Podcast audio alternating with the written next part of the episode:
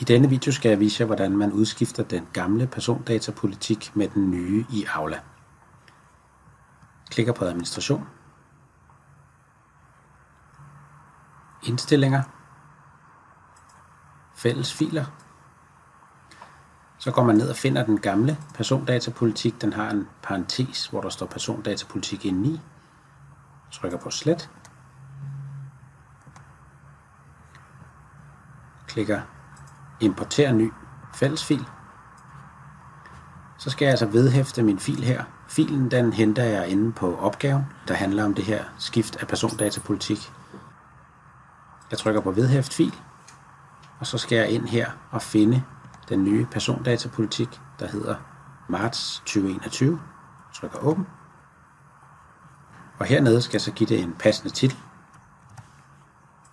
Og huske at sætte et hak her i filen af kommunens persondatapolitik. Så tilføjer den automatisk alle brugere på skolen, og jeg trykker på opret. Og som I kan se her, så er der nu lagt en ny datapolitik på Aula.